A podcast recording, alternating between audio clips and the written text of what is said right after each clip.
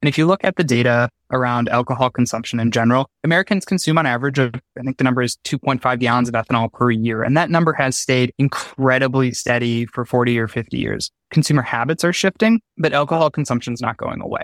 I don't think it will.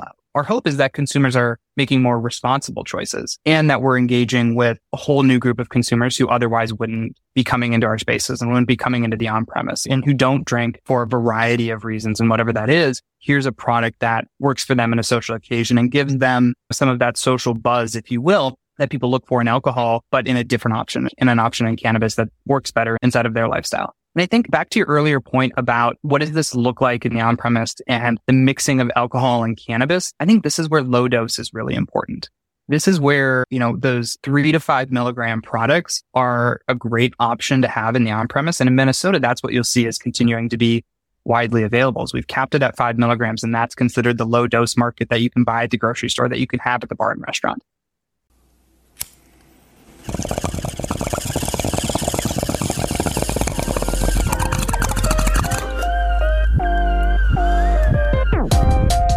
You're listening to To Be Blunt, the podcast for cannabis marketers, where your host Shada Torabi and her guests are trailblazing the path to marketing, educating, and professionalizing cannabis.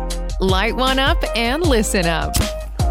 Here's your host, Shada Torabi.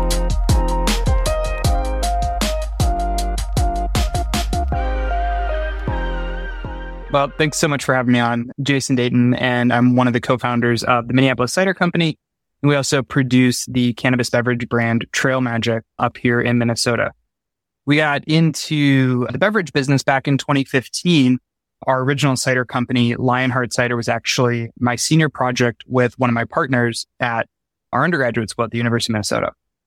We had fallen in love with cider in Europe, came back, started dating my wife, whose father was born and raised in Southwest England learned how to make cider as a teenager on the farm and been homebrewing his entire life. Like many future brewery owners and beverage business owners, it's a hobby that got wildly out of hand. And several years later, you end up with a production facility and a tap room. And so we launched our initial business, Lionheart, as a contract manufactured brand in 2015. Opened up our tap room here in Minneapolis in 2019, right ahead of the pandemic, and operated that business for a few years. And then when the laws changed um, in 2021 in Minnesota, we saw the opportunity pretty similar to everyone else and decided to get into the cannabis beverage space with the launch of Trail Magic. My background prior to that is we were starting up the cider company. I wasn't necessarily working on it full time. I was at General Mills for a period of time. I was at Target. I was also at packaging business, gamer packaging. We sold into the cannabis industry. I had been to MJ BizCon prior. So I had a connection into what was going on in cannabis and the early days of Tosa and Source and these different cannabis beverage companies that were popping up in, in these early rec markets. So we found out about the law change pretty similar to how most people in Minnesota did and most of the broader market news articles in July. I was sitting at the cabin over the 4th of July reading this initial article about how the law changed and another local brewery was going to be launching a cannabis beverage product. What we basically did at that point was looked at that, realized as a cider company and specifically a fruit company is the way we think about ourselves, we could get into the space and we could make a product that tastes great and is a good addition to the market. I had a bit of experience in the cannabis industry. I had some initial contacts. We were able to get an emulsion put together pretty quickly, launch a brand, and we ended up launching the brand in 19 days. So July 29th, we launched. We were the first brand in Minnesota to start selling. And we've been going ever since then. We had about three weeks in the market where we were the only distributed Minnesota cannabis beverage brand in early August, which was fantastic. That was a ton of fun and allowed us to really spread the message and tell people about cannabis beverage for the first time. As the market continued to evolve, more and more breweries have gotten into space. National players have come into Minnesota. And the result of it really has been a thriving cannabis beverage market in Minnesota that is unlike anywhere else in the country. And I don't think if anybody had cannabis bingo cards in 2022, they would have picked Minnesota as the unexpected surprise in a way to transform the cannabis beverage industry. But here we are.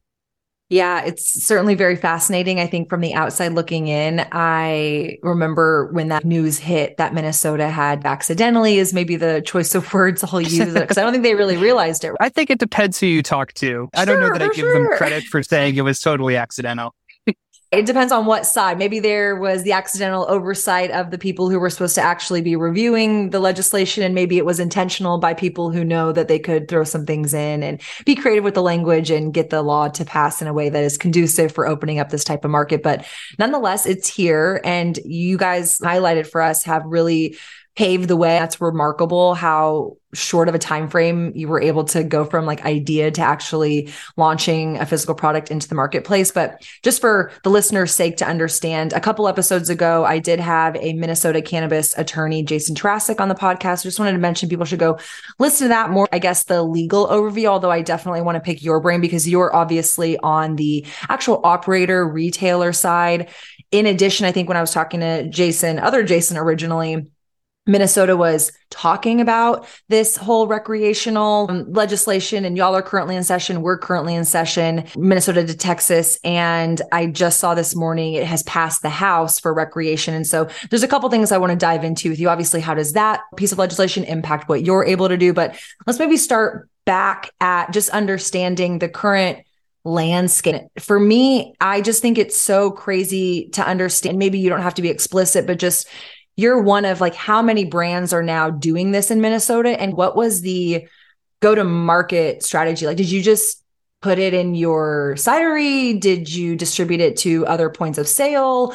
Did people like know about this? Was it a hey, I'm coming in to get a cider and oh, like then your salespeople are like, oh, by the way, maybe try this THC beverage instead. Like, how did people know to even come start to purchase these beverages from you. The way that the law, and maybe you can speak to the law a little bit too, the law didn't explicitly say beverages. That's just what I think a big interpretation of it happened to become. So I'm just curious, like how that ended up getting connected for now opening up this whole market. I just keep seeing so many lists of breweries and cideries and alcohol places are now selling low dose THC legal cannabis beverages.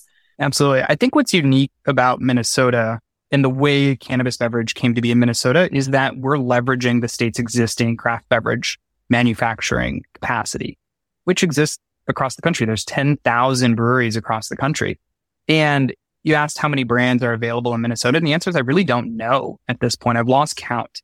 And part of that is because you have the national players coming into the market. You have Cann, Wonder, a variety of national players, Cantrip that a lot of your listeners will be familiar with.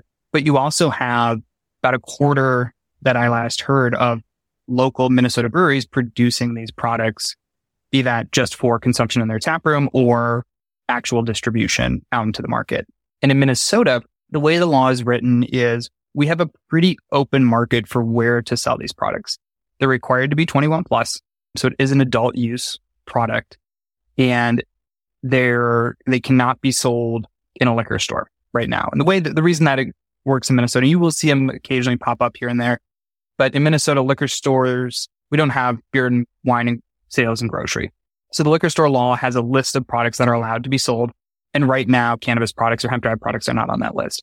Part of House File 100 will hopefully add those products to the liquor store. Those are the stores where people are used to checking an ID and selling an adult beverage. We think they belong in those stores. Currently, you can find these products mostly in co-ops, hemp shops, grocery stores. You will see them in some on-premise locations like sponsors, salons or spas, things like that. But then also you're seeing it in traditional bars and restaurants and traditional on-premise. And that has really fundamentally transformed who is consuming cannabis beverages in the way that now these products are where consumers who prior to this point had no exposure to a cannabis product. Maybe they had a CBD beverage. Maybe they had been to another state, but really didn't have a whole lot of exposure to it. Now it's in their grocery store. Now it's in their co-op. It's right next to LaCroix. It is fitting into the spots that in many other states we see traditional alcohol or non-alcoholic products and being available and being just available to consumers. And that has led to significantly more trial and a lot of folks discovering that these are products that can fit really well into their lifestyle, depending on what they're looking for, whether they're looking to cut back on alcohol, they're looking for something with lower calories, they're looking specifically for cannabis infused products, but putting them within easy reach of consumers so they don't have to go into a dispensary. They don't have to go to a place that they're otherwise not otherwise going to makes it an easier pickup for folks.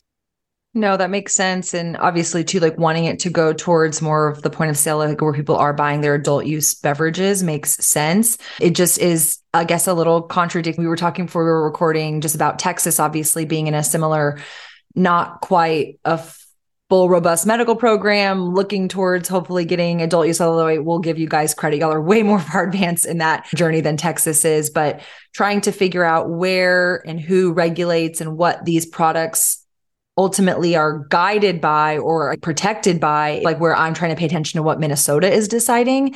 And so let me back up and ask one, you're mentioning some of these national cannabis beverages. So I'll use Cann, a really recognizable, really dominated player in the industry. I had them on the podcast. Gosh, this would have been like a year plus, almost maybe even two years ago. And I'm curious to hear your thoughts or understandings on this because I remember when I had interviewed them, asking explicitly why, because if they're such low THC, they didn't pursue the hemp route. And so knowing that their answer at the time was, well, because we want to be in the regulated marijuana market, I, we didn't really get to of the details of like a strategy of like why because in my opinion it's like wow just use hemp derived and then you can be everywhere like that seems like a way right. better play so from the legalization of this I'm going to call it a loop for the legislation. It is on the hemp side, right? So this allowed for hemp derived low dose, or like what is the source of this? Is it hemp derived Delta 9 or is this actual extracted plant matter? Is the law specific? I'm curious just to understand that detail a little bit more. And maybe if you know too about how players like Cann, does that mean they're then bringing in their regulated marijuana products or they're actually manufacturing in the state? And then those products might be even hemp derived if that's the case of what the law says. So in Minnesota, all of the products that you're seeing, all of the beverages that are available right now are hemp derived products. They have to be. We have a medical program in Minnesota. And as we talked about a little bit before the recording, the state is working on passing adult use cannabis. That hasn't happened yet. So at this point, all of the products are hemp derived. And to use Cann as an example, I think you've seen these national cannabis brands realize the opportunity that's available from everything we just talked about, the accessibility of hemp derived products to continue to grow their brands. And so they're producing that product locally here in Minnesota, but I think they're producing the majority of their hemp product, I'd imagine, in Minnesota and selling it across state lines. One of the things that you're allowed to do with the hemp derived market is you don't have to go into each individual state and set up brand new manufacturing. For anybody that knows the initial basics of CPG manufacturing, we are in a business of scale and it is very challenging to operate these businesses at a micro scale. You need to be able to purchase inventory, labels, cans, ingredients at bulk for this to be able to work at prices that the average consumer is willing to tolerate and is going to fit in their lifestyle. Because the consumers in Minnesota, they're not comparing this to an adult use cannabis market. They're comparing this to kombucha, alcohol, mm. functional beverages. And so if you have a product that came in and it's wildly outside of prices that consumers are used to seeing on the shelf, they're not going to pick that product in volume. We talk a lot about we price our products in a way that somebody will share it. It is a social beverage. And if you have a four pack of this, of Trail Magic in the fridge, when your friend comes over in the evening and you say, grab anything from the fridge, we want you to be okay with them grabbing a Trail Magic. If it's a $40 four pack, you're not going to be thrilled with your friend grabbing a, a $10 can out of the fridge. And so that's really the way that we've thought about it. And the hemp drive market enables you to do that. That's just not something that's possible in the regulated market because of the size of the manufacturing and all of the regulatory burdens that come with the adult use market. Let me twist the conversation into marketing a little bit. I'm curious, just based on kind of the conversations that we're having here in Texas around hemp derived Delta 9 and really even just national conversations. I think, yes, to your observation and point to using Cann as the example, maybe their temperature has changed since I talked. They're realizing, like, oh shit, we're leaving money on the table. I don't have to go set up manufacturing. I can have one point and I can have a product that's essentially distributed nationwide just by some clever reallocating or resourcing your main ingredient, right? But getting into the marketing of it, I'm curious how is the conversation going? Are people asking for COAs? Are they weary of it being hemp derived Delta 9? Do y'all work very closely with, I guess, like the local CBD dispensary market, or is it is it very like independent? Like I'm sure you're selling, and maybe not explicitly you, but I'm sure people are selling these beverages, yes, in these cannabis hemp dispensaries, but also if I can find it in a grocery store, if I can find it at a boutique, if I can find it with a brewery, my, I'm going with my friends for a Friday night and I don't drink, but they do. And we're going to go to this point that offers these options. I'm just curious, like how, how is that being communicated to consumers in terms of what they're drinking? Do they know what they're drinking? Is the conversation like this is cannabis light or THC light, or do they just not care? Cause everybody gets caught on essentially legal cannabis and you can drink it and it's everywhere. And so it's just, it's because it's everywhere. Maybe it's just even more adopted. I just find that we're having a lot more conversations in Austin where one, because of Delta 8's proliferation, honest to God, I have more customers come in now that we have hemp derived D9 and they're like, I don't want D9. I prefer D8 because they don't know that D9 is the main cannabinoid in marijuana. And so they haven't associated that effect yet. And it's a little bit of an education for us to try to have those conversations with them and obviously trying products. So I'm curious, can you sample your products with consumers? Just let's start walking into some of the marketing and the education around what this product actually is for these consumers to be ultimately consuming it. Yeah, I think it's important to remember in the cannabis industry, we live in a very well educated bubble. And core legacy cannabis consumers or even core hemp consumers live in that bubble with us and they understand the nuances between D8 and D9 and other cannabinoids and hemp derived versus marijuana derived. And those core consumers do ask some of those questions. The vast and in the hemp space, we do sell a lot, quite a few products in the hemp dispensaries, but the vast majority of consumers in Minnesota are brand new to the category. They may have smoked in the past. They may have used cannabis occasionally they might know the difference between CBD and THC. And that's where it probably ends, right? D8, D9, whether that's hemp derived or marijuana, the, frankly, the differences even between hemp and marijuana plants, the understanding that that is still a cannabis plant and it's a technical distinction, consumers really aren't there. And so that really comes the burden on businesses now is to educate consumers, to bring them along in these conversations, to talk about the agriculture side of this business, where these products are coming from, to talk about the focus on quality to look for in certain brands. Cannabis runs the issue, runs into the issue that we have more bad actors in the cannabis industry than there are in industries like alcohol. You don't hear about people being poisoned from their local craft brewery. It's just not something that's a concern. People don't have to worry about when they walk into a liquor store if that 5% beer actually is 5% or if it's 20%. And so that's new in cannabis. And so we've we spend a lot of time educating consumers, educating retailers, working with distributors, telling folks to ask for the COA, to dig into the companies that you're buying the products from, to ask those questions. And part of the advantage that we have in Minnesota in a much more open marketplace, we have a lot more places to do that. We're not limited to doing that just in the dispensaries. We can do that at tastings at liquor stores. We can have this product at beer festivals. We host, we sell this product on premise at the tap room here. And we have these conversations day in and day out with consumers. And slowly over time, we're building that education base. I think there's a question that the cannabis community has to answer though, in that where is this or consumer going to be at the end of the day? And there's a bunch of assumptions in there. You know, assume federal legalization, assume cannabis is pretty widespread among the broader general population, how are they going to be consuming? Is it going to be smoking? Is it going to be vapes? Is it going to be um, edibles? Is it going to be beverages? Because I think the consumer expectations for what they want to know about those products and what the experience is different for each one of those categories.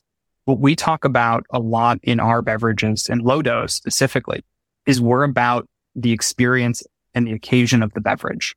We're not about the dosage.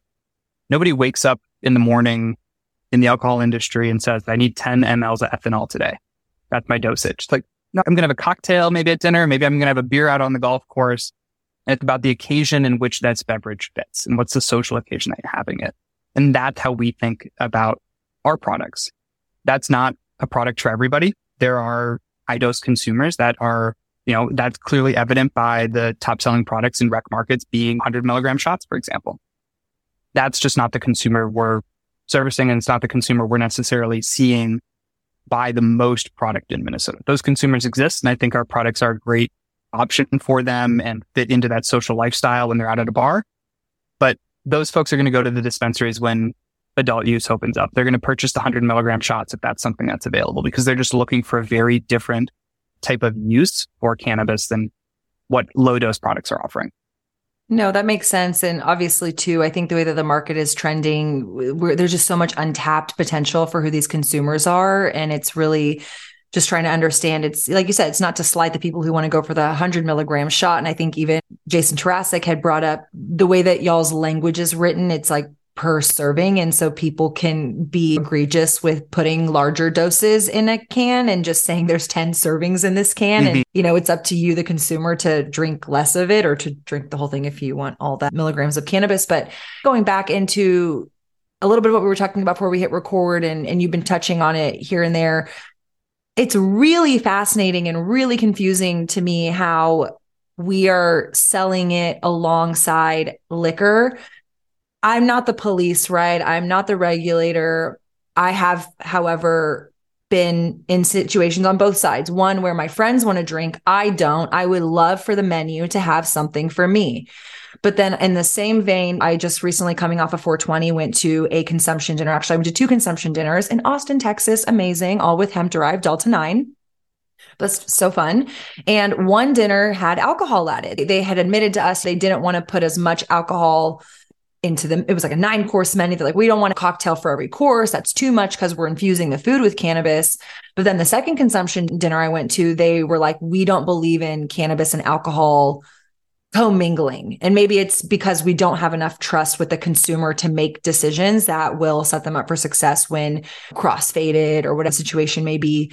So I'm curious how the state of Minnesota works with you guys to regulate this between the alcohol commission i know in texas it's the tabc I'm, i forget what the acronym is the texas alcohol and bar commission maybe is, is something to that effect but it, it seems like they're aware you're selling it in these alcohol points of sale. How do you regulate a consumer? You can know when someone's been overserved alcohol. How do you know when someone's been overserved cannabis? Like, how do you have those conversations? How do you train your staff? How do you work with these regulators to say, yes, we can sell them alongside each other? Because I think my observation is and maybe it's a made up observation because of the fear of the unknown and because we aren't as advanced in Texas on this topic we just don't we don't have anybody who's been made the example of and so it takes mm-hmm. really bold brands to step into that and say hey I am a brewery and I am also going to sell a THC beverage I see it certainly a couple bars here and there but like I shared before we were recording a lot of our breweries, while it might seem fun to do a collab or a pop up with us as a cannabis brand, they're not interested in an ongoing thing. And part of that be- comes into the licensing. And so for us in Texas, you have to, which is not a lot, you have to go get a license to say that you can retail sell it. It's about $300 and you renew every year. But legally for these entities, which the other half of that is in Texas, nobody's really regulating. So it's again going back to that risk of the business owner, the bar owner, the brewery owner to say, oh, well, someone might come and slap me on the wrist. Someone might come and take my license away. So how much do I want to dip my toe in that deep end? And so knowing that it's moved so fast in Minnesota and it's been very heavy influenced by the actual breweries and cideries because of your point of just they have the infrastructure. It's easy to just flip things and maybe we're condensing. I'm sure it's a much more complex thing between cleaning and just sourcing all these different ingredients and different labels. But it makes sense that you could just turn on this other product. But it just to me, I don't know if cannabis has really identified, I guess I'm it back up. I don't know if cannabis has really identified, do we want to be where alcohol is? Do we want to be separate? Are we regulating it and licensing it the same way? Are there two different entities? I'm just curious from your experience being an actual operator of a tap room that has a liquor license, what it's been like working with the state, if they're present or not present at all. Well, there's two parts to this. I think there's the regulatory side and then there's the consumer experience. On the regulatory side, up until this point, there hasn't been any regulation regarding the commingling of alcohol and cannabis beverages in Minnesota. That's likely to come from House File 100 and the adult use bill if that passes. For fear of getting ahead of myself, that bill could still change before it's finalized. But the conversations they're having is you can't knowingly serve cannabis to someone who had alcohol within the last five hours. How do you enforce that when people are going to multiple locations? That becomes a much bigger question, but it at least prevents you from serving somebody a alcohol drink and then a cannabis drink, one right after another. Now on to the consumer use and the occasion. To your point, when you go out and you don't want to drink, thankfully we live in a world now where there are way more options and it's becoming much more acceptable for folks to choose choices other than alcohol for a variety of reasons, right? And there are really amazing products from brands like Athletic or other non-alcoholic cocktail brands. There are amazing NA products and cannabis fits in really well in that space. And what we see here in the tap room, you'll walk up to a table and somebody might have a trail magic. Another person might have a glass of wine. Somebody might have a cocktail and the fourth person might have a cider. And it's no different than going out to a bar or any other occasion where consumers are just making different choices.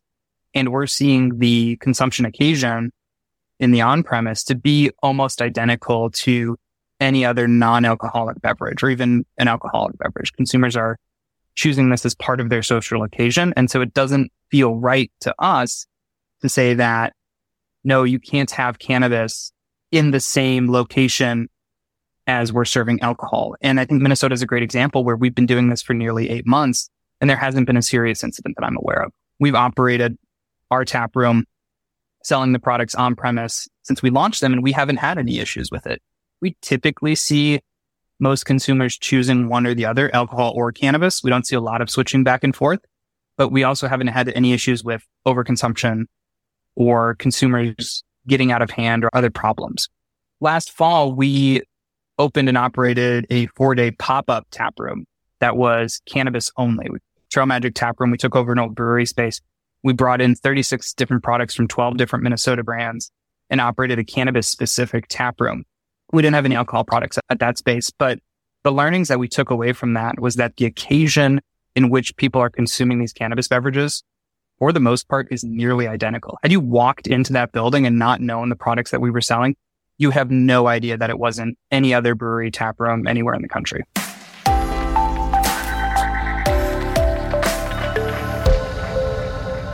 Quick break to say thank you to Restart CBD for sponsoring this podcast.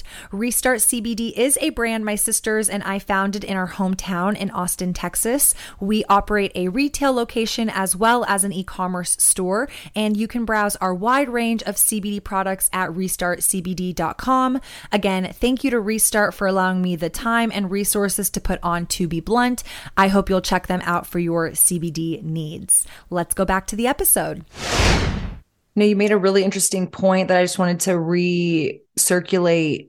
Obviously, when it comes to alcohol, we can trust consumers to go into a bar and pick a low alcohol content spritz or something maybe you can tell I'm not an alcohol consumer. I'm like, what are these names for these beverages? But like a beer, right? It's low alcohol compared to a tequila or a whiskey. And even just last night, I was at a party and someone was like, can't handle whiskey. The other person was like, well, I can't handle tequila. And so you see the conflict already play out in alcohol. And obviously, I think we can all agree that alcohol has way worse implications than overdosing on cannabis. And so it's again, not that I'm trying to be the bad cop in this conversation. I'm really just trying to, I guess, learn because I think the sentiment here in our state is still so much we don't know. And because nobody's willing to take that risk. And I think for us as a brand, we would be more on the I have a beverage. I want to put my beverage in a bar. I don't own the bar, right? I don't own the brewery. I don't own the distillery that I'm coming in and saying, I'm making the decision. Hey, I want to add this product into my brand. I'm kind of having to go take an opportunity to go pitch my product to someone to say, Hey, let's do something with cannabis in your domain. And they're kind of like, I don't really want to lose my license. Is that legal? I don't know. And so that's just where I've been super fascinated to watch how well your state has embraced it. And maybe it's a little bit of looking the other way, but I think that's what's happening in every state. I mean, even here in Texas, we have a lot of anti, uh, some of these psychoactive minor language around Delta 8 and Delta 9, but we too have had Delta 8 in the marketplace for the last two and a half, three years. And yes, there's negative stories, but it's at the same time not at the scale of making something illegal or illicit, right? It's like, okay, look, we have it. Let's just let's learn from it. Let's better regulate it moving forward. Let's not remove it from the marketplace. But going into your specific product suite, I saw that y'all have four SKUs.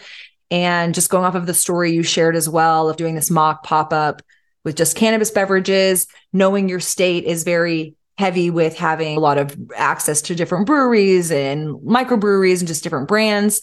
Do you see I guess like cannabis overtaking the alcohol market? Is the alcohol market, mm. and maybe you can just speak from your perspective, like operating aside, are you selling more cannabis than alcohol? Is that going to take over? Are we seeing a trend where people are not wanting to consume alcohol? So maybe that part is not so much as a concern. I'm just trying to get a pulse again. I think nationally it is a trend that people are not drinking alcohol as much or they're sort of looking for non-alcoholic options they're looking health benefits adaptogenics mushrooms blah blah blah healthy things. But it's, it's interesting to see so many breweries be like let's take advantage of this. And i'm just wondering is it take advantage because that's a whole new market that you're now supplementing or is that a whole new market that's going to take over who consumers or maybe the answer is it's there's still so many people who are not alcohol consumers who it makes sense to go support cannabis non-alcoholic beverages but just obviously from your perspective sitting in the driver's seat being in this game for the last eight months and the years prior running your cidery. I'm just curious to kind of the demographic of your customers shifting with cannabis being introduced. Like that would be interesting. Yeah i think the thing that folks will often cite is 40% of millennials don't drink. 40% of gen zers don't drink the answer is 40% of boomers don't drink, 40% of Gen Xers don't drink. The amount of consumers in America that don't consume alcohol has been relatively consistent for the last 50 years. And if you look at the data around alcohol consumption in general, Americans consume on average of, I think the number is 2.5 gallons of ethanol per year. And that number has stayed incredibly steady for 40 or 50 years. Consumer habits are shifting, but alcohol consumption is not going away. I don't think it will. Our hope is that consumers are making more responsible choices and that we're engaging with a whole new group of consumers who otherwise wouldn't be coming into our spaces and wouldn't be coming into the on premise and who don't drink for a variety of reasons. And whatever that is, here's a product that works for them in a social occasion and gives them some of that social buzz, if you will, that people look for in alcohol, but in a different option, in an option in cannabis that works better inside of their lifestyle. And I think back to your earlier point about what does this look like in the on premise and the mixing of alcohol and cannabis? I think this is where low dose is really important. This is where, you know, those three to five milligram products are a great option to have in the on premise. And in Minnesota, that's what you'll see is continuing to be widely available. So we've capped it at five milligrams, and that's considered the low dose market that you can buy at the grocery store that you can have at the bar and restaurant. And that's because we do have a lot of consumers who are brand new to cannabis who don't understand what the product's going to do to them, who don't have the whiskey and tequila analogy. And that's going to just take time for consumers to build that awareness. And I think that's where low dose beverages fit really well is it gets people into cannabis. It gets them an opportunity to experience it. But at three to five milligrams, um, nobody's going to have a terrible experience from that. It's a very safe consumption occasion for the first time using it. And that's where I, we also think those high dose beverages, there's nothing wrong with them. And there's definitely a consumer for that those products belong in the dispensary where it's a more controlled channel and where you have educated bud tenders who can talk to consumers about the product and the effects of it. So specifically like zeroing in on your products, I'm really curious to understand and I think I'll set it up by the whole conversation around dosing is so comical to me, you know, where states get these numbers and these caps and it's you can only sell up to this amount of milligrams and obviously then too kind of like your one of the original points we as an industry know a lot but the regular consumer doesn't speak in that same language so yes i'm not waking up necessarily and saying i want this much alcohol but for some reason i do talk about oh well five milligrams is really great for me, you know, on a Saturday morning, maybe one to two milligrams if it's a weekday morning, definitely 10 to 20 milligrams before I'm going to bed. But I'm, I can understand, which is an interesting side conversation that I'm trying to personally explore, like micro dosing, but like between one milligram to two milligram, like what really is that variation? But three milligrams, like why not go for the two and a half, five? Because I think those are standard numbers that have been shared in the industry and adopted.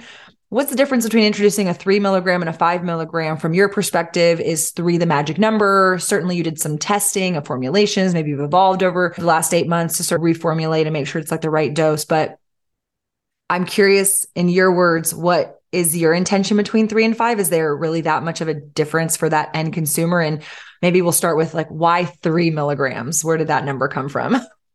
The three milligrams came from looking at some of the other players in the market who are in an eight ounce can with two milligrams. And so similar concentrations in the liquid, but we're in a 12 ounce can. That's sort of where that number came from. And also when we launched in Minnesota, there weren't any five milligram products in the market day one. Almost every brand launched with the three milligrams initially. There was a hesitation that five milligrams is the cap. Do you want to jump straight to five? And I think we found out pretty quickly that there's a large consumer preference for that five milligram dose. That's a pretty good spot to be for a lot of consumers. For me personally, even as somebody who is a pretty regular cannabis user, especially in the beverage side now, I really enjoy the threes and it's about sessionability. It's about occasion, right? It's well, why don't I have, why isn't every drink a cocktail for me? It's well, because if I'm going to have a cocktail, I'm going to have one of them. And some days I am out in the backyard mowing the lawn and I want to have a few. And that's where the three milligram fit in really well. And it goes back to this idea of occasion for the beverage and how does the beverage fit into your life and that social occasion and the, frankly, just the pleasure of enjoying the drink rather than thinking primarily about the dosage. And I think that's what's really interesting about cannabis is we have these two sides of the industry. We have the just purely recreational enjoyment. It's THC for THC's sake and for the effect of it as a part of your social component. And then there's also the wellness and the health and wellness side of it where, you know, that dosage is very specific because it has a certain effect on you individually that makes your life better. And as a brand, we've chosen to focus primarily on the social aspect of the beverages just because we think there are brands who are better positioned to focus on wellness and who are going to be able to provide more curated products for consumers who are really looking for that wellness component. I mean, going back to the conversation we had a little bit about beverages and shipping, for example, we do sell our products online. There was an e-commerce option and it's incredibly expensive to ship a 12 ounce can of liquid. If your intent is this as a wellness product that somebody's consuming every day, a tincture is a much more effective method for that than a, than 12 ounces can of liquid. Yes, it's an interesting just evolution. There's so many different consumers out there, and you're painting a really great picture of just the accuracy. One of new consumers hitting the market who are unfamiliar, who are looking for something a little bit maybe more akin to how they would be engaging with low strength alcohol products. And so they're looking for an alternative to that. But obviously, there are the consumers who want the higher strength. So, a couple of kind of like final thoughts as we like get into some of the last questions around this upcoming legislation that may or may not impact what you do. Do you find there's a preference between your customers between the three and five? Like, has one now surpassed the other? I'm just so curious from a, again, just a, a regular consumer's perspective. Three to five is really like negligible. Like, I can't tell the difference between three and five necessarily, right? Um, so curious if one has over oversold the other, and then two, in terms of, I guess, what are people like frequency are they drinking one beverage and then they feel that's good? Are they having two especially in a tap room setting where you're kind of like watching the sales happen? Are you finding people are purchasing multiple for one individual? Are there any caps? There's a cap on how much THC can legally be in it. Is there a cap on how many beverages you can sell to that person? Like a cap that an individual can be consuming or in possession of. Well consumers definitely tell us that there's a difference between 3 and 5 and folks do have a strong preference to it uh, I tend to enjoy our, our, three milligrams more. And I, for me individually, I can notice a difference between the three and five milligrams. The challenge for us is we don't have the same flavors in both dosages. So Fair. we have our half and half, our Arnie Palmer, which is our bestseller product by far. It's a five milligram. It tastes absolutely, I think it's, it's one of the favorite drinks I've ever had. And so how much of the sales volume there is being driven by the milligram dosage versus the flavor component? I don't know. And we don't have that sure. data. Our three milligrams do perform really well though. And we're, we see a lot of consumers who choose those products over the five milligrams. And so we are seeing consumers sort of self select into which ones they're looking for. As far as service here in the tap room, we typically see one to two is pretty common. Pretty rare that somebody will order a third one. And I think that's just common in cannabis beverages. Unlike alcohol, where folks tend to accelerate throughout the night in the amount of consumption, cannabis beverages, people tend to slow down right? So that first one you might drink fairly quickly. That second one, you're going to drink a lot slower.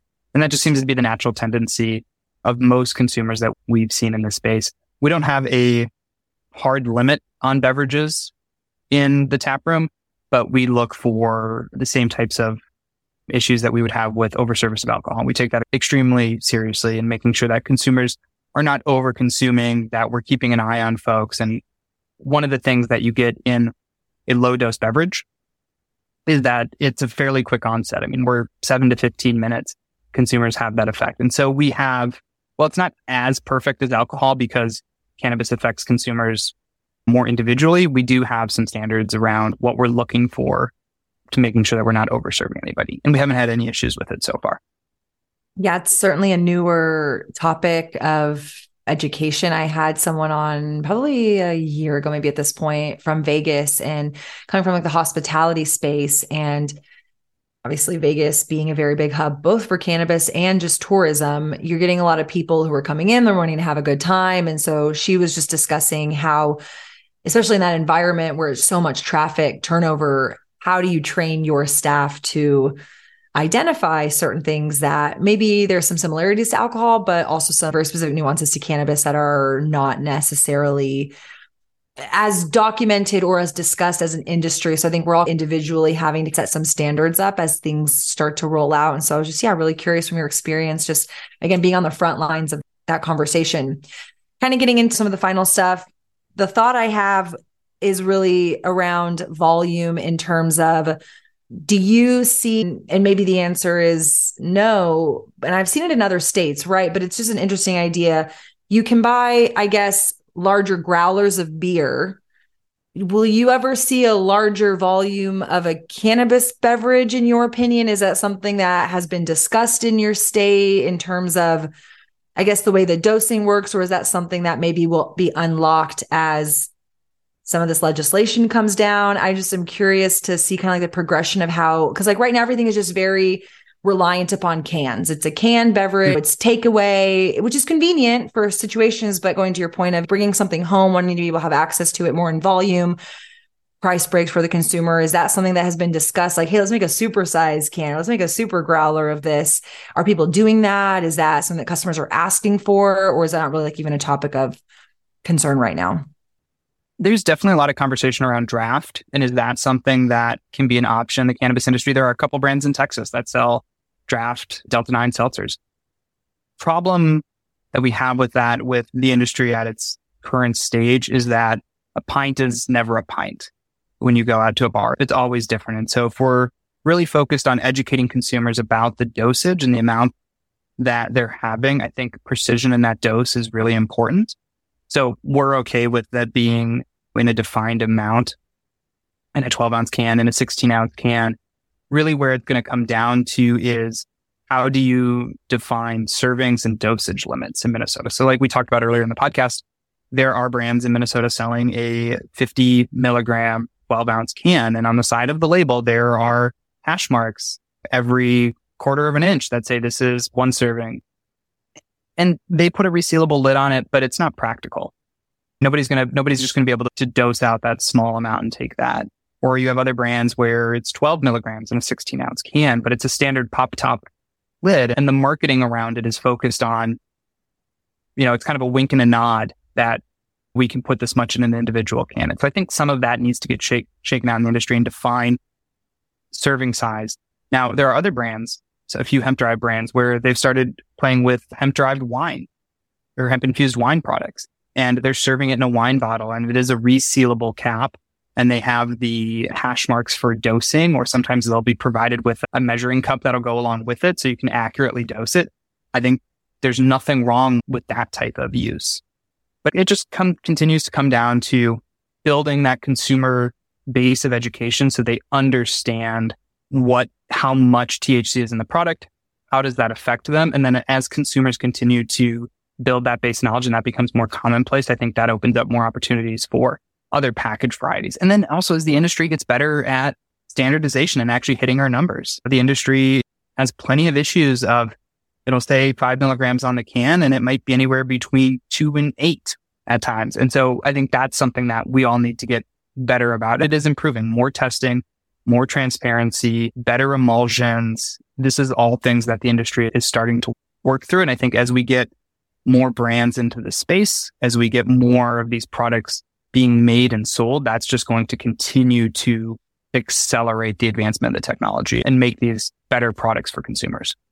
Now, that was a great point about draft, which again, if you can't tell, I really don't drink alcohol. I'm like, oh yeah, people have draft beer. Of course. That makes sense though, in the context of that might be a little bit more questionable because you really can't accurately dose someone and also communicate the product that you are ultimately selling to someone. On that though, going into testing, is there any regulation around like testing after every batch of product you're making? Is anybody like overseeing that from a government perspective? Or is it just kind of like, yeah, make sure you have a COA. And as long as the COA is, I mean, and I say that knowing even in our market, there's no real direction. As long as you have a COA within like a year of the product, it qualifies. If I see something two years old, I have questions, but very rarely am I seeing a new COA every quarter or every month, depending on when a new batch is made, essentially. And so I'm just curious when you're in control of manufacturing these products, is there a requirement by the government legally to prove that it's consistent based on the batches that you're doing? Yep. In Minnesota, we're required to test every single batch that we produce and do a potency test. People will often refer to Minnesota as the Wild West right now, and that's not entirely true. We have pretty stringent labeling requirements and testing requirements around that. I think what happens with the adult use bill and the creation of an office of cannabis management is we have enforcement around that mm. doesn't currently exist. But we as a beverage manufacturer, we frequently test every single product we make for a variety of things, be that contamination issues, making sure that we don't have any additional yeast in the product. It's not going to spoil on shelf, not going to have other issues.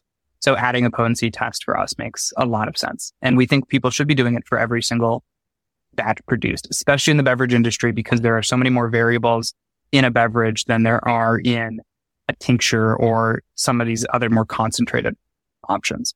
Yes, I agree. It should be done, but it goes back to your point of are people actually regulating it? So getting into the legislation side of it, I agree with you. You don't want to ever get too overly excited when, you know, it passes the House and I feel like everybody goes, Oh my God, it's gonna come. It's like, well, it still has to pass the Senate and then it has to go to the floor. And it's a much longer drawn out process than the headline that you're reading. But not necessarily how you think the bill is going to end up, but should the bill pass, is it going to help your business? Is it going to hurt your business? I saw some news articles when I was interviewing Jason Tarasek around some of the hemp operators were not happy about this this bill coming through and and just again personally speaking hemp really has thrown a wrench in what I used to perceive as like legalization because in some regards I'm sure you would agree we already have legalization. I don't need you to go legalize marijuana because I can already get you products that can get you high legally based on the way that the law and the regulations are written.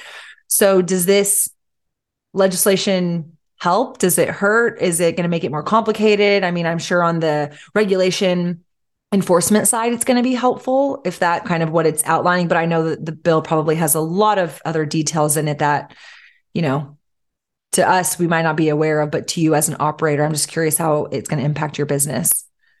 The bill's primary focus is the adult use cannabis side of it. That's the bulk of the language. There's relatively small changes to the hemp industry specifically around adding licensing, adding taxes, some additional regulation around manufacturing that I think will help standardize the industry. But largely we should be able to continue to operate as we've been operating. It shouldn't have a huge impact on our business. And I think more importantly in the bill in Minnesota and why we are so strongly in support of the bill is it really does come with a lot of social equity measures that are really important for the state. And it comes with expungements and it comes with incentives to support the creation of cannabis businesses in communities most negatively impacted by cannabis's prohibition. And I think what folks on the hemp side of things need to remember is this was never going to be, we were never going to be allowed to do whatever we wanted with no regulation or no taxes for very long. That just wasn't going to happen. The good thing is the authors of the bill and the legislators have been incredibly supportive of the hemp industry in Minnesota, have seen what it's done for the industry, has seen how it's helped destigmatize cannabis and are supportive of continuing to allow the hemp businesses to operate mostly as we've been operating with a few tweaks on it. And one of the great things about the hemp side of the business in Minnesota is this is a way for folks to get into the cannabis industry with a much lower barrier to entry. Much like any other state, the cost of operating and opening up a cannabis business, we'll see what the final legislation looks like, but my guess it'll be millions of dollars to comply with most of the regulations associated with cannabis. For some reason, and this is what's so absurd when you have a thriving hemp industry, For some reason, we're still treating marijuana as if it's plutonium. Why? It does not make sense to me. And I think that's where hemp is a great example of it's not dangerous. We don't need to treat it that way. Here's a cannabis business that's been operating in a cannabis market that's been operating safely. And it's also just an opportunity that if you're going to treat marijuana like it's plutonium and it's this extremely dangerous thing, which it's not, here's a way for people to get into the cannabis industry with a lower barrier to entry. And, you know, that's being seen through craft breweries, right? We have hundreds of craft breweries producing these products and they were able to use their existing investments and infrastructure to be able to do that. We've certainly hired a lot more staff and team members, and we've seen a lot of growth from it and continue to be able to invest and grow our business. And we don't have millions of dollars in funding. We're a small bootstrapped business in Minneapolis, and it's been really beneficial for us. Yeah, I always love to play devil's advocate. I just can't help but like I get it like pushing for legalization obviously everything you said about social equity and just like accessibility for others to get involved in the industry and just like taking care of the heinous amounts of people who are being incarcerated and getting caught by law enforcement it's like it's just ridiculous, right? So I understand like when you're going for legalization it's helping clean up some of that stuff, but to me it just still doesn't reconcile why anybody would want to go in for millions of dollars into the regulated marijuana market when I could go sell you, obviously knowing I can't sell you concentrates, I can't sell you flour, but hey, I can go sell you cannabis beverages and you can have a good time and you can enjoy it and you can go get it from your local brewery with your friends during happy hour. So I guess that's where I come from looking at it like, huh, I don't know. And to your point, yes, we all know there's an expiration. Maybe it's not to cease the whole operation, but there's going to come regulations, there's going to be adjustments in the program. But it just to me, when I see legalization efforts like that, I'm always curious like what the impact's going to have on a hemp side of the equation. And knowing that y'all have a very robust application of the hemp industry, I'm just very cautious for what that's going to do ultimately because to me, THC is THC. So whether it's over here mm-hmm. or it's over there, someone's going to want to come and say, hey, it should all be regulated the same way. Certainly getting into low versus high THC. I get it. There's the dispensary model, similar to like liquor store versus convenience store. We too in Texas cannot buy liquor at our groceries and our Walgreens and things like that. But again, nobody's nobody's really implemented that. And y'all being the state that has the most robust beverage program from a hemp side, I'm really eager to see where legalization ends up for you guys, is all I have to say. So, with that, any final thought? What's next for Trail Magic? You know, you're working on a new flavor, just working on helping, and maybe you're pausing, waiting to see what happens in legislation before you do anything more drastic. But I'm just, I always love to end on a positive note. So, whatever that means to you. No, we're continuing to grow. We've got mimosa, three milligram mimosa coming out in June. We've got a 12 pack variety pack that'll be rolling out to markets. So in Minnesota, we have a 50 milligram per package limit. So our variety pack of five and three milligrams is, comes out to 48 milligrams. So again, working with inside the bounds and we're working on expanding distribution. We're really excited. We're launching in New York in a couple of months here. So you'll start seeing products in New York pop up in mid June. And we're continuing to grow both the Trail Magic side of the business, but also our alcohol side of the business. We're building a brand new production facility across the street this summer that'll support um, both businesses and allow us to continue to grow and expand. And we're full steam ahead. We'll adapt. We're in the cannabis industry. We'll adapt to whatever the regulation needs to be, but Trail Magic's not going anywhere. Amazing. Glad to hear. Thanks for sharing so candidly and definitely encourage people to check out Trail Magic and amazing that you'll be distributed soon in other states. So thank you for joining us on the podcast today. Thanks so much for having us on. Appreciate it. Love this episode of To Be Blunt? Be sure to visit theshadatarabi.com slash to be blunt for more ways to connect. New episodes come out on Mondays. And for more behind the scenes, follow along on Instagram at the Shayda Torabi.